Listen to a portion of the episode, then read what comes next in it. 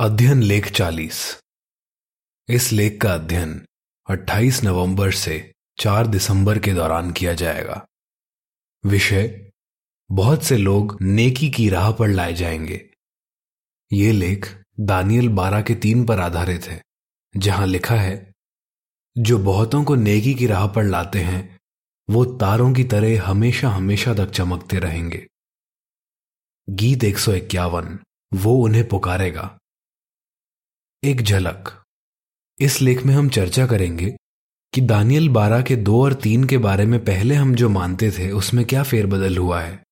इसे ध्यान में रखते हुए हम इस बारे में भी बात करेंगे कि नई दुनिया में किस तरह लोगों को एक बहुत बड़े पैमाने पर सिखाया जाएगा और कौन कौन उसमें शामिल होगा।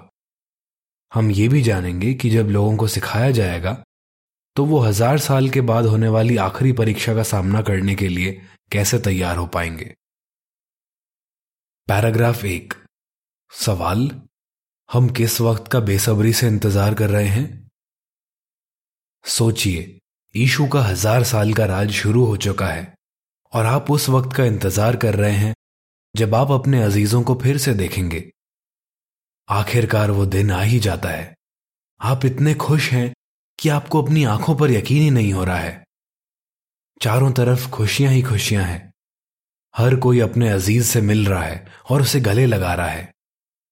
हम सबको उस दिन का बेसब्री से इंतज़ार है। यहोवा भी उस दिन को देखने के लिए तरस रहा है। अगर आपने अपने अजीजों को हाल ही में खोया है तो शायद वो उन लोगों में होंगे जिन्हें धरती पर सबसे पहले ज़िंदा किया जाएगा। फुटनोट, शायद सबसे पहले उन लोगों को ज़िंदा किया जाएगा जिनकी मौत आखिरी दिनों में हुई होगी। फिर शायद उन लोगों को ज़िंदा किया जाएगा, जो उनसे कुछ वक्त पहले जिए थे। इस तरह एक पीढ़ी के लोग पिछली पीढ़ी के लोगों का स्वागत कर पाएँगे, जिन्हें वो अच्छी तरह जानते होंगे। हालाँकि हम ये ठीक ठीक नहीं जानते कि किसे कब ज़िंदा किया जाएगा, लेकिन हम यकीन रख सकते हैं कि यह सब बहुत कायदे से होगा। वो इसलिए कि बाइबल में बताया गया था कि जब लोगों को स्वर्ग में ज़िंदा किया जाता तो वो भी एक सही क्रम में होता। फुटनोट समाप्त। जैसा हमने पिछले लेख में जाना, अच्छे और बुरे दोनों तरह के लोगों को ज़िंदा किया जाएगा। अच्छे लोगों का नाम जीवन की किताब में है, इसलिए उनका ज़िंदा किया जाना जीवन पाने के लिए होगा। लेकिन बुरे लोगों में वो लोग आते हैं, जिन्हें यहोवा को अच्छी तरह जानने का या उसकी सेवा करने का मौका नहीं मिला, इसलिए उनका ज़िंदा किया जाना न्याय पाने के लिए होगा। प्रेषितों चौबीस का पंद्रह और योहन्ना पाँच का उनतीस। पैराग्राफ दो और तीन। सवाल क, यशाया ग्यारह के नौ और दस के मुताबिक कौन सा काम एक बहुत बड़े पैमाने पर होगा और क्यों? सवाल ख, इस लेख में हम क्या चर्चा करेंगे? जो भी ज़िंदा किए जाएँगे उन्हें बहुत कुछ जानना होगा, इसलिए उन सबको बहुत सी बातें सिखाई जाएँगी। दुनिया में पहली बार इतने बड़े पैमाने पर लोगों को सिखाया जाएगा। यशाया ग्यारह के नौ और दस में लिखा है, मेरे सारे पवित्र पर्वत पर वो ना किसी को चोट पहुंचाएँगे, ना तबाही मचाएँगे, क्योंकि पृथ्वी यहोवा के ज्ञान से ऐसी भर जाएगी जैसे समुन्दर पानी से भरा रहता है। उस दिन यीशे की जड़ झंडे की तरह खड़ी होगी और देश देश के लोगों को बुलाएगी। सब राष्ट्र सलाह लेने उसके पास आएँगे और उसका निवास महिमा से भर जाएगा। जिन बुरे लोगों को ज़िंदा किया जाएगा, उन्हें ईशु, परमेश्वर के राज और फिरौती बलिदान के बारे में सीखना होगा।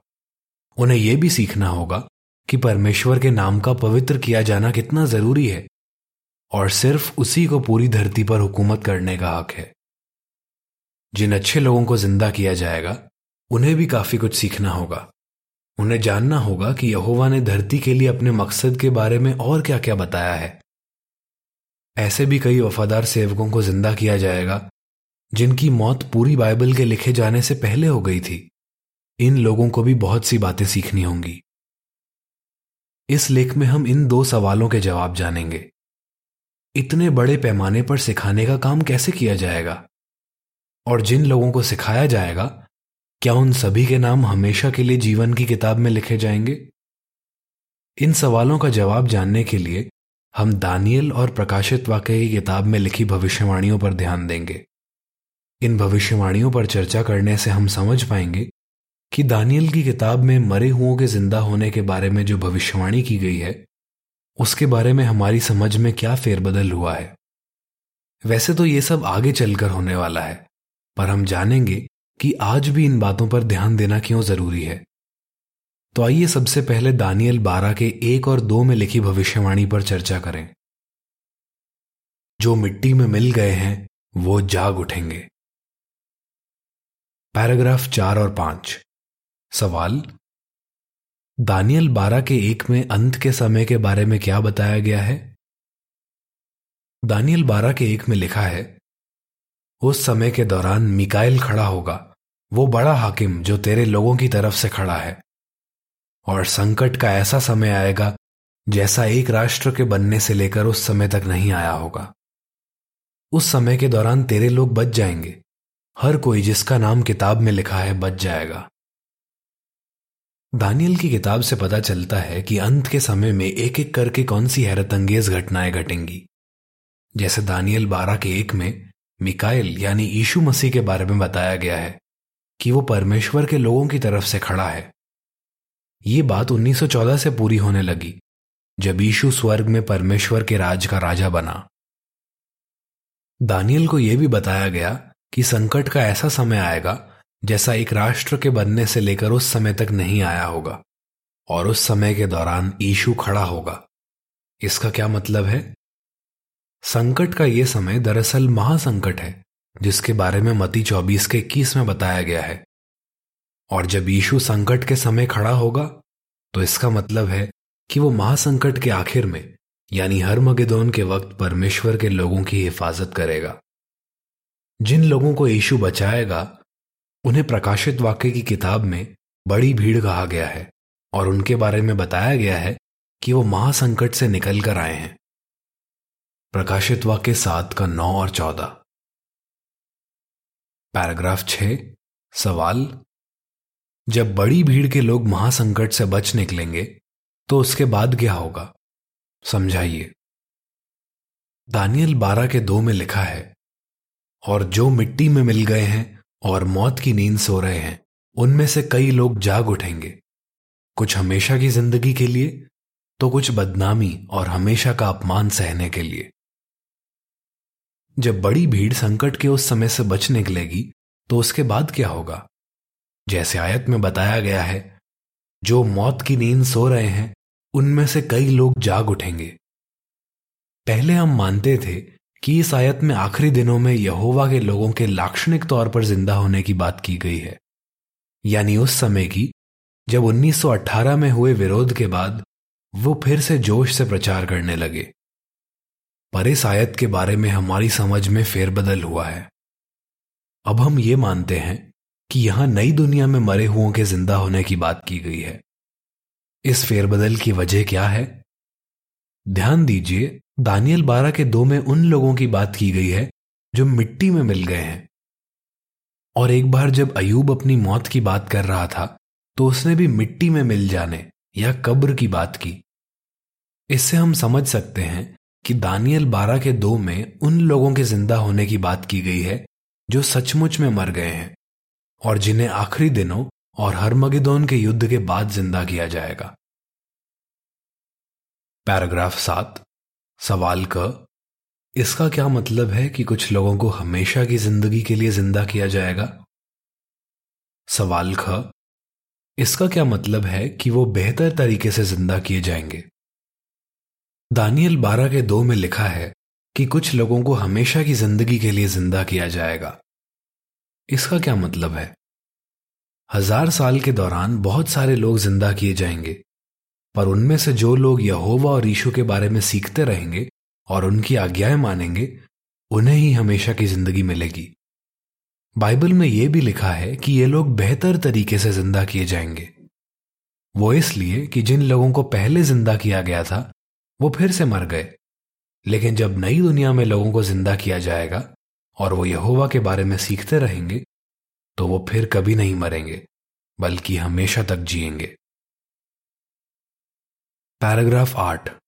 सवाल, इसका क्या मतलब है कि कुछ लोगों को बदनामी और हमेशा का अपमान सहने के लिए ज़िंदा किया जाएगा? दानियल की भविष्यवाणी में यह भी बताया गया था कि कुछ लोग बदनामी और हमेशा का अपमान सहने के लिए ज़िंदा किए जाएँगे। इसका क्या मतलब है? जब नई दुनिया में लोगों को सिखाया जाएगा तो हर कोई नहीं सीखेगा। जो कोई यहोवा के इस इंतज़ाम को ठुकरा देगा और खुद को नहीं बदलेगा, उसका नाम जीवन की किताब में नहीं लिखा जाएगा और उसे हमेशा की ज़िंदगी नहीं मिलेगी। इसके बजाय, ऐसे लोगों को हमेशा का अपमान सहना होगा। यानी उनका हमेशा के लिए नाश कर दिया जाएगा। इसलिए हम कह सकते हैं कि दानियल बारह के दो में बताया गया है कि ज़िंदा किए जाने के बाद लोग जैसे काम करेंगे, उस आधार पर उनका न्याय किया जाएगा। कुछ को हमेशा की ज़िंदगी मिलेगी तो कुछ का हमेशा के लिए नाश कर दिया जाएगा। फुटनोट। लेकिन प्रेषितों 24 के 15 में लोगों को उन कामों के आधार पर अच्छा या बुरा कहा गया है जो उन्होंने मरने से पहले किए थे। उसी तरह जब योहन्ना पाँच के उनतीस में कहा गया है कि कुछ लोगों ने अच्छे काम किए हैं और कुछ दुष्ट कामों में लगे रहे तो वहाँ भी उन कामों की बात की गई है जो उन्होंने मरने से पहले किए थे। फुटनोट समाप्त। वो बहुतों को नेकी की राह पर लाएँगे। पैराग्राफ नौ और दस। सवाल दानियल बारह के तीन के मुताबिक महासंकट के बाद और क्या होगा? समझाइए। दानियल बारह के तीन में लिखा है, जिनमें अंदरूनी समझ है, वो आसमान की तरह तेज चमकेंगे, और जो बहुतों को नेकी की राह पर लाते हैं, वो तारों की तरह हमेशा हमेशा तक चमकते रहेंगे। दानियल बारह के दो की तरह आयत तीन में भी कुछ बातों के बारे में बताया गया है, जो महासंकट के बाद होंगी। आयत में बताया गया है कि कुछ लोग आसमान की तरह तेज चमकेंगे। ये लोग कौन हैं? इसका जवाब हमें मती अध्याय तेरह से मिलता है। मती तेरह के अड़तीस में ईशु ने राज के बेटों, यानी अभिषेक मसीहों के बारे में बताया, जो उसके साथ स्वर्ग में राज करेंगे। और फिर आयत तैतालीस में उसने कहा, उस वक्त नेक जन अपने पिता के राज में सूरज की तरह तेज चमकेंगे। इसलिए हम कह सकते हैं कि दानियल बारह के तीन में भी अभिषिक्त मसीहों की बात की गई है और उस काम की जो वो हज़ार साल के राज के दौरान करेंगे। पैराग्राफ ग्यारह और बारह। सवाल, हज़ार साल के राज के दौरान अभिषेक जन क्या करेंगे? अभिषेक जन कैसे बहुतों को नेकी की राह पर लाएँगे?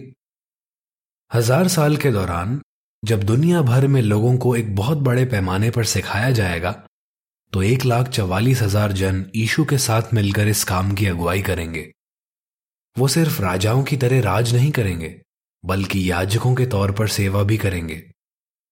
वो याजकों के तौर पर राष्ट्रों के लोगों के रोग दूर करने में मदद करेंगे, यानी इंसानों की मदद करेंगे, ताकि वो धीरे धीरे परिपूर्ण हो जाएँ।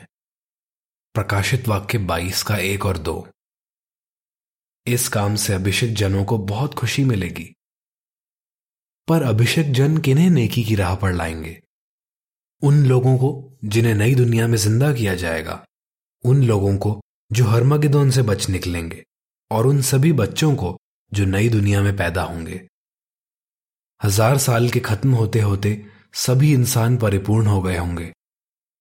तो उनके नाम जीवन की किताब में हमेशा हमेशा के लिए कब लिखे जाएँगे?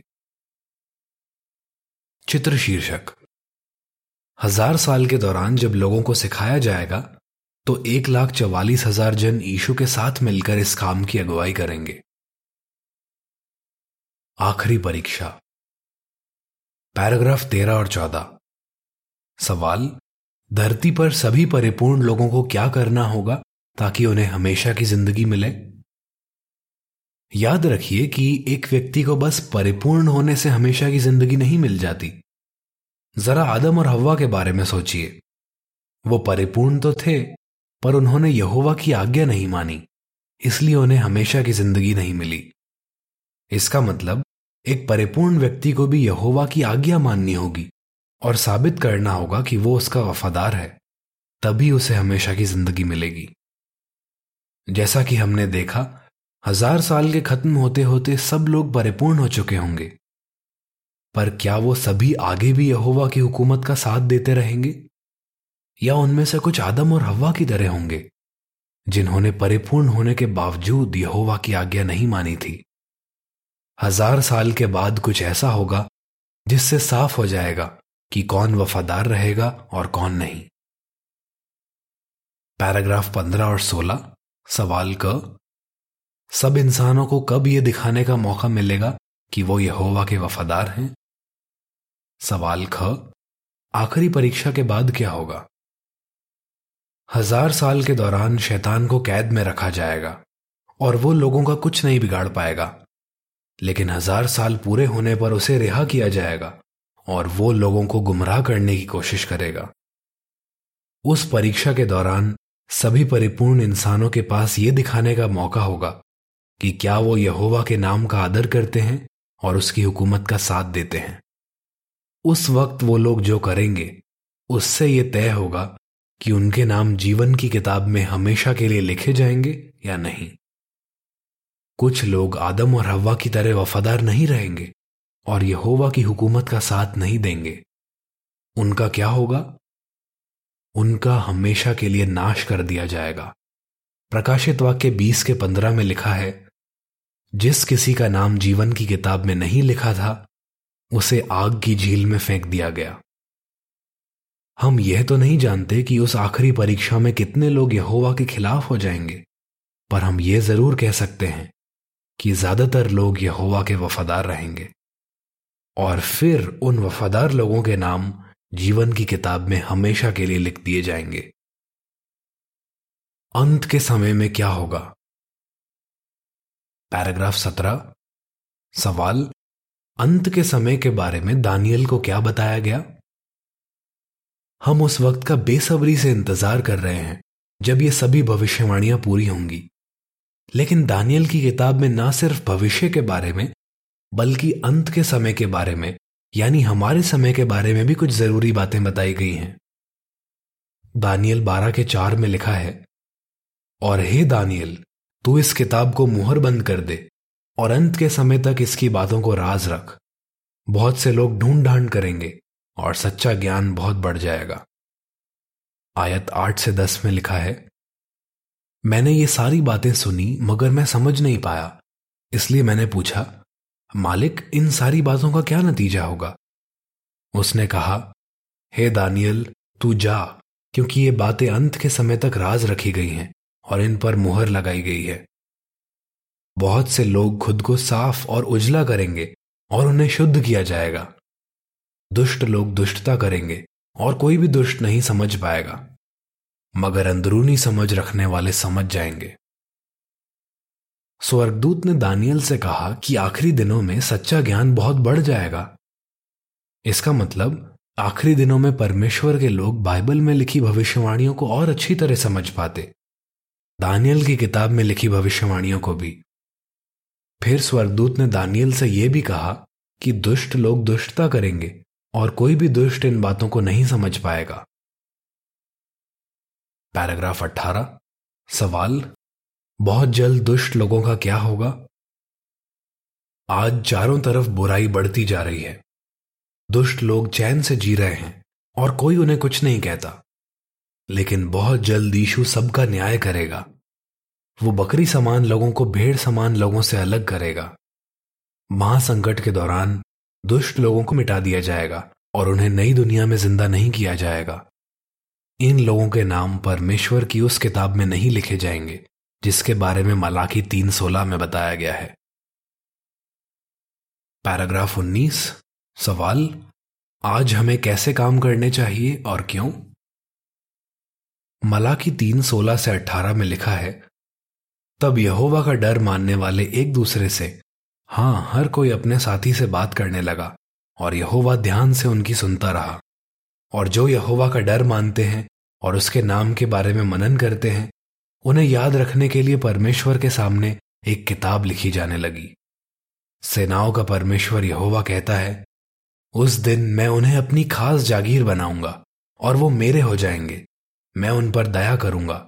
ठीक जैसे एक पिता आज्ञा मानने वाले अपने बेटे पर दया करता है।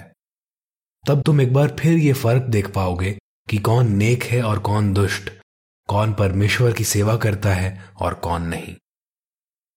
आज यहोवा उन लोगों को इकट्ठा कर रहा है, जिन्हें वो अपनी खास जागीर या अनमोल जायदाद मानता है। हम सब चाहते हैं कि यहोवा हमें भी अपनी खास जागीर माने, इसलिए हमें ध्यान रखना चाहिए कि हम दुष्ट लोगों की तरह कोई भी बुरा काम ना करें, बल्कि अच्छे काम करें, जिससे यहोवा का दिल खुश हो। पैराग्राफ 20 सवाल क, यहोवा ने दानियल से क्या वादा किया था? सवाल ख, आप उस वादे के पूरा होने का इंतज़ार क्यों कर रहे हैं? आज बहुत सी भविष्यवाणियाँ पूरी हो रही हैं, लेकिन आने वाला दौर और भी रोमांचक होगा। उस वक्त और भी कई भविष्यवाणियाँ पूरी होंगी। दुष्टों को हमेशा के लिए मिटा दिया जाएगा। और यहोवा ने दानियल से जो वादा किया था, वो भी पूरा होगा। उसने कहा था, तू वक्त आने पर अपना हिस्सा पाने के लिए उठ खड़ा होगा। दानियल बारह का तेरा क्या आप उस वक्त का बेसब्री से इंतज़ार कर रहे हैं? जब दानियल और आपके अज़ीज़ उठ खड़े होंगे और आप उनसे मिल पाएँगे तो आज यहोवा के वफादार बने रहिए। तब आपका नाम जीवन की किताब में लिखा रहेगा। चित्र शीर्षक। जब नई दुनिया में दानियल, हमारे अज़ीज़ और दूसरे वफादार लोग उठ खड़े होंगे तो उनसे मिलकर हमें कितनी खुशी होगी। इन आयतों में लिखी बातों का मतलब समझाइए। दानियल बारह का एक। दानियल बारह का दो और तीन। दानियल बारह का चार और आठ से दस। गीत अस्सी। परख कर देखो कि यहोवा कितना भला है। लेख समाप्त।